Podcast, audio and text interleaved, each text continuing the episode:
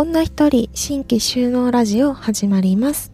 このポッドキャストは女一人で新規収納した小鳩農園代表田島由里子がこれから農業をしてみたいなと思っている方に向けて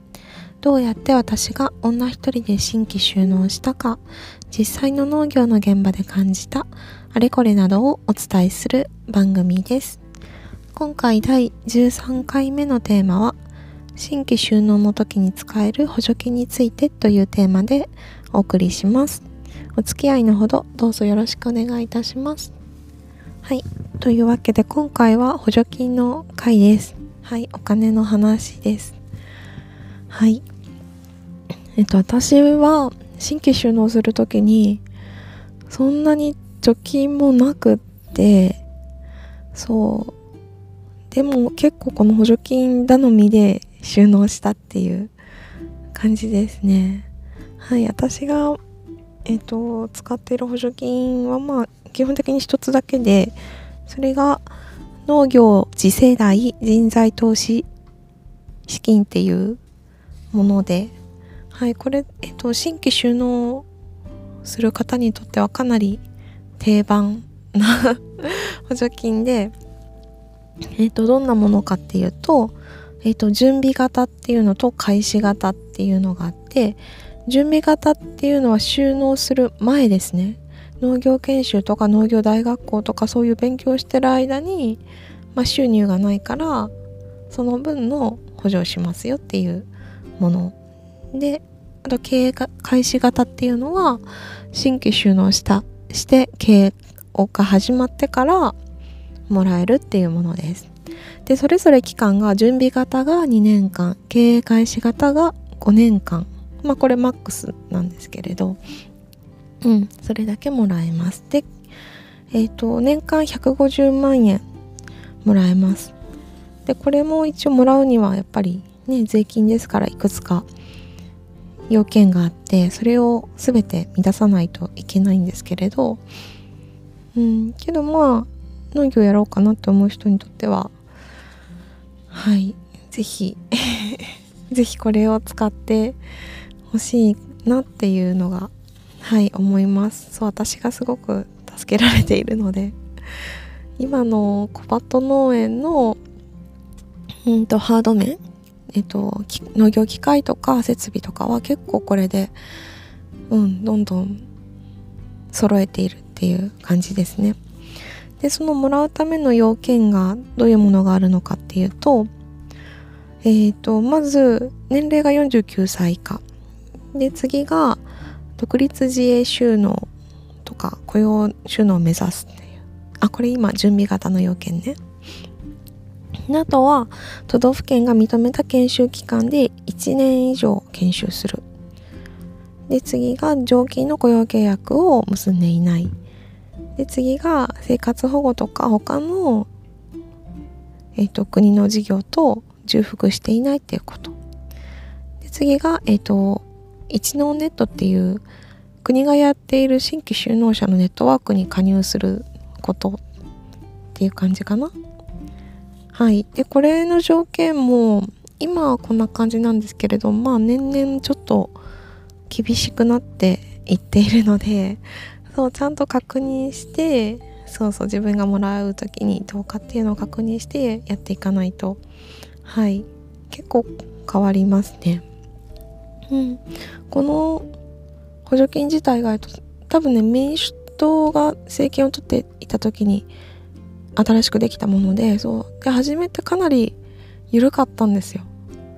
そう誰でもまあその150万年間もらえてで使い道もあまり問われないみたいな感じで。そうそう。でそれでね政権が移って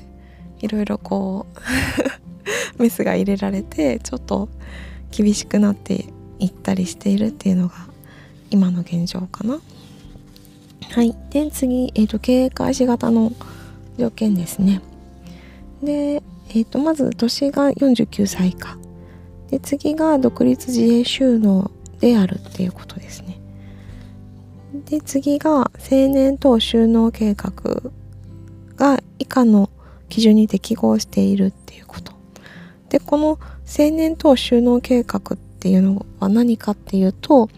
えーと、農業で新規収納してから5年間の事業計画を出し出すそ出してそれが国あの国っていうか行政に採択されるっていうようなことです。で5年間でえっ、ー、とまあ初めはね補助金もらってやっているけれどちゃんと独り立ちできるような計画書を書いてそうそうそれを OK, OK ってされないと ダメだよってことですね。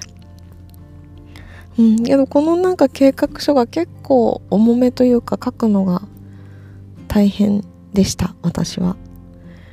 そう新規収納してそう初め農業のことも何も分からなくてけど5年間の計画を書いて出しなさいって言われてそうまずねその数字とかが分かんないんですよ。例えば一旦、えっと、約1000平米の中から、まあ、トマトを全部栽培したとしたらどれくらいのキロ数のトマトが上がってくるのかとかそれがいくらで売れるのかっていうのもそそそれくらいまで細かく書くんですけどそうまずその数字が分かんないと。でまして有機農業だからそうそう観光で、まあ、データが出てるけどまあそこからとは違うよねって話でそうなんかいろいろ調べながらうんやったのを覚えていますそう多分これ一人で全部やるのは結構大変なので周りにそういう新規収納の先輩とかこの補助金をもらってる人とかがいたらその人たちに聞いてみたりあとはま行政の人と相談して一緒にやることをおすすめします。はい、うん、そうですね。行政の人とやるのがいいのかもしれないです。結局見て反抗してくれるのはそこなので、わからないことがあったら、うん、行きましょう。はい、あとは、えーと、人の内プランへの位置づけ。でこれもその行政がやっている人と農地を結ぶみたいなそういう何ていうの組織みたいなところに登録しましょうっていうこと。とあとは生活保護とかのと重複してないっていうことと一農ネットに加入するっていうことが、えーと、条件として挙げられています。なんかこの年齢今49って書いてあるけどなんか変わるって誰かに聞いた気が するのでちょっとこの情報は正確じゃないかもしれないのではい今年とかもらいたい人がいたらあのしっかりチェックしてはい私の情報を鵜呑みにしないでください。はい。そうでこれそうですね私さっき言ったようにすごく助けられていてうん本当にお金がないなかったし売り上げも1年目とか2年目って全然なかったのでそうその中で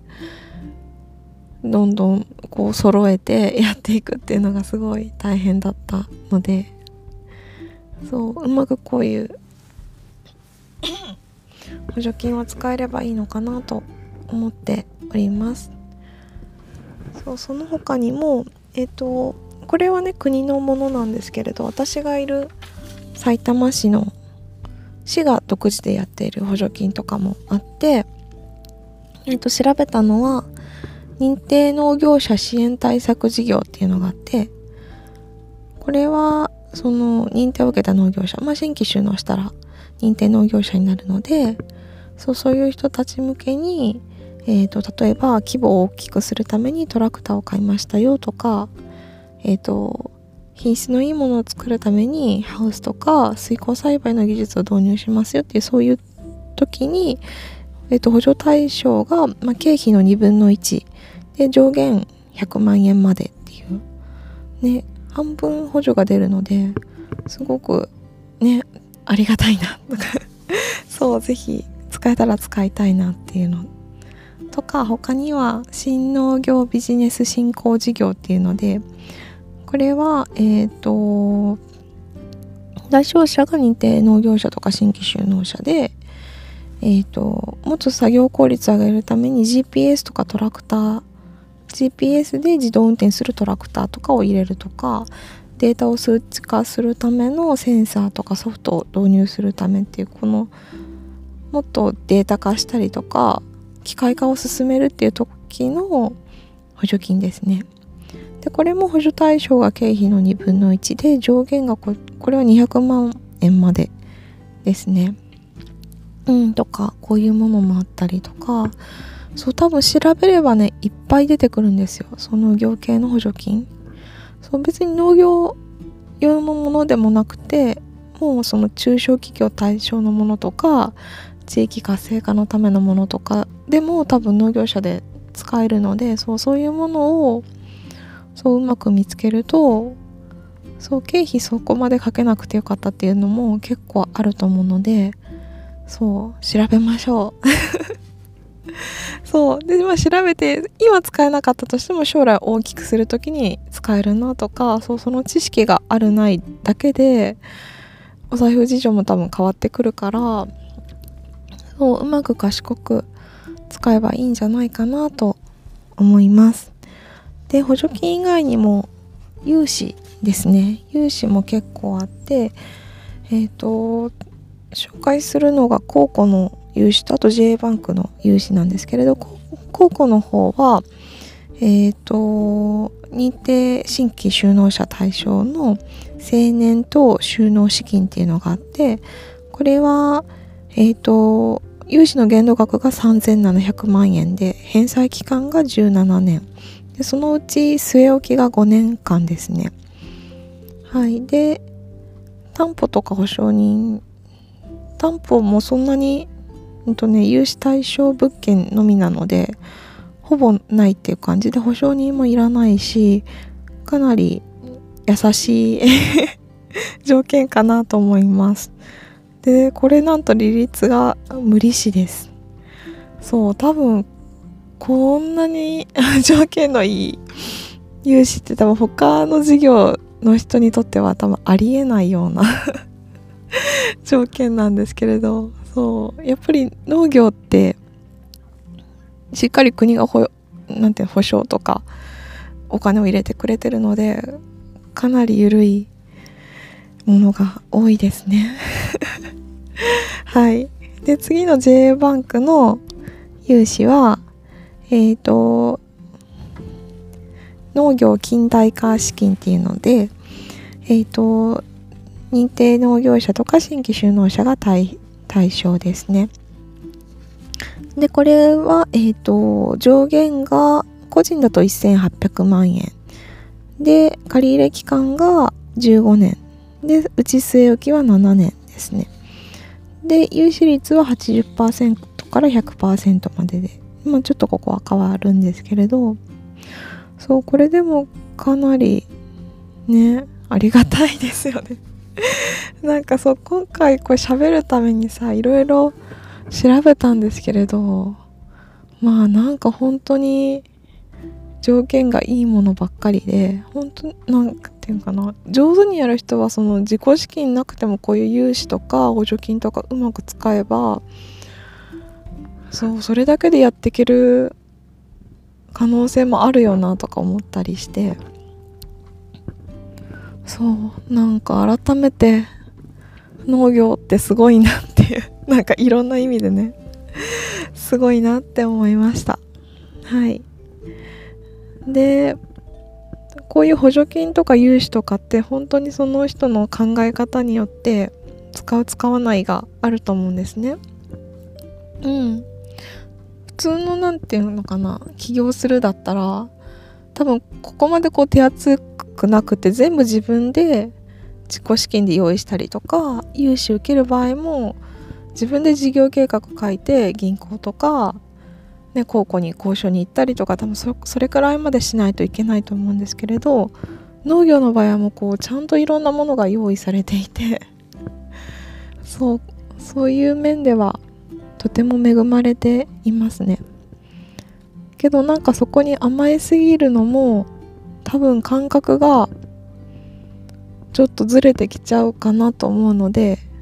そうそこは注意しないなしないといけないっていうふうに思います。うん、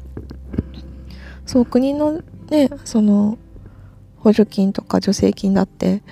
まあ国民の税金なわけですよ。そうそれを年間150万円自分にいただくというか、まあ、投資してもらうっていう感覚なので。そう。うん。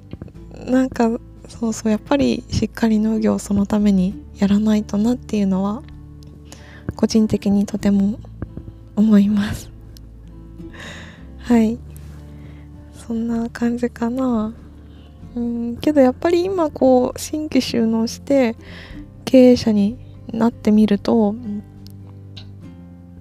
うん。そのまあ気持ちもあれですけどけどやっぱ経営者としてしっかりやるためにうまくこういうものを活用していきたいっていうのもすごく思うしそうまだまだね 経営も始めたばっかりで。そう。もっと私もしっかり勉強しないとなっていうのをこういうのを調べたりしながら思いました。そうついこの間まで、えっと、埼玉県がやっている農業経営塾っていうのがあってそうそこで一応こう経営の勉強をしたりとか他にもっと農業でバンバン 経営してる人と交流する機会があったんですけれどそうやっぱり思ったのはまず自分が全然知らないなっていうこととあとはそのしっかりやっている人はすごい考えてやっているし儲からないと言われている農業でも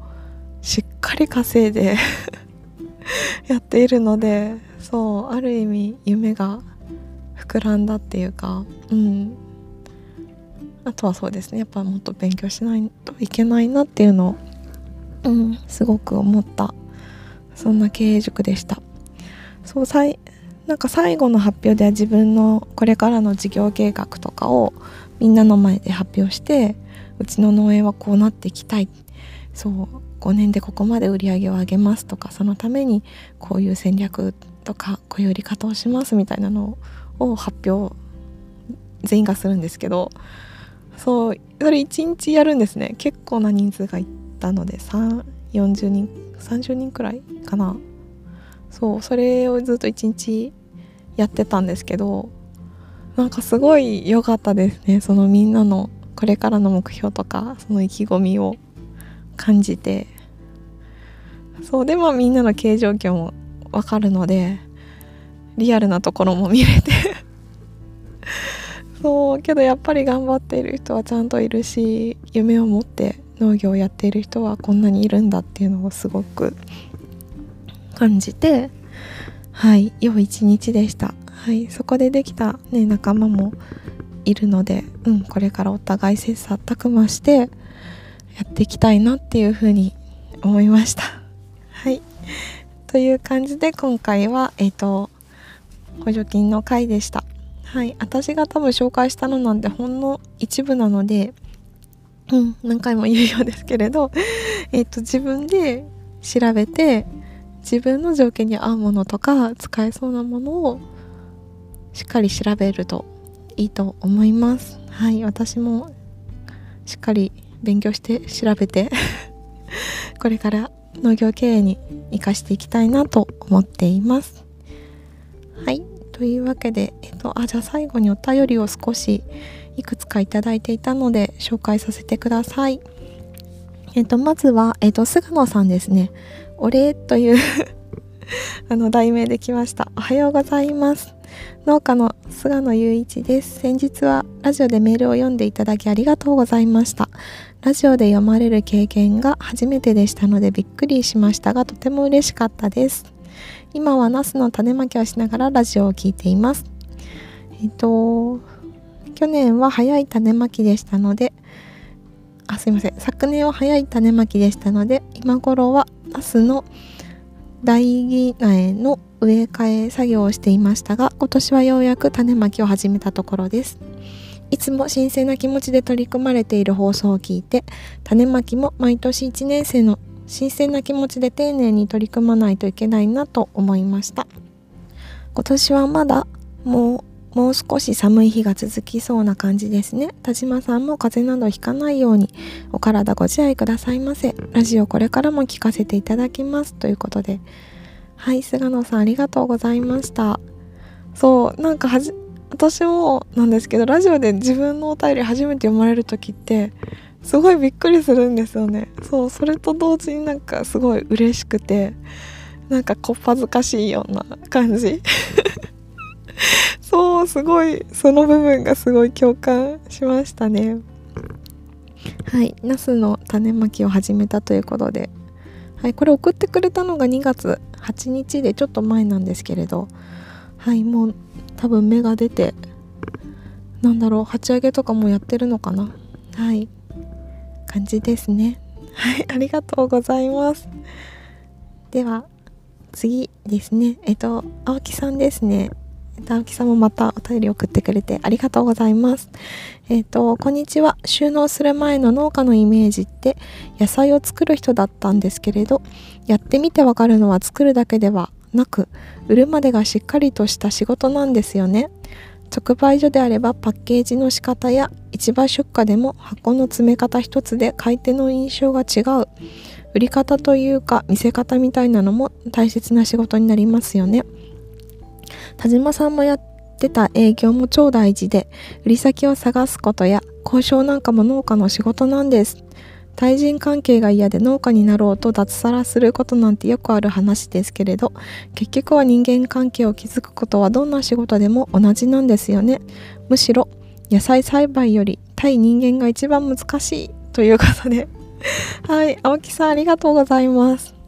そうなんですよね。そうそう。なんか収納する前でやっぱり栽培っていうか野菜を作るのが農家の仕事ってそのイメージがとっても強いんですけれどそう収納するとねほんと作って売るまでが 仕事なんですよね。そう作れば作れれば売れるっていうのはちょっとやっぱ違うくって今これだけねこう資本主義の中でいろんな人が野菜を売っていてやっぱりちゃんと自分の野菜を PR してしっかり売るっていうそこのスキルはねめちゃめちゃ 大事でそう多分農家さんそこが苦手な人は 多いんですけれどそうやっぱりあの青木さんが言ってくれたようにこのパッケージの仕方とか詰め方一つでもね全然違うしそうあとこの対人間ね人間関係よそうこれ本当にこれ超大事で。そうやっぱり農家ってねも自分が社長で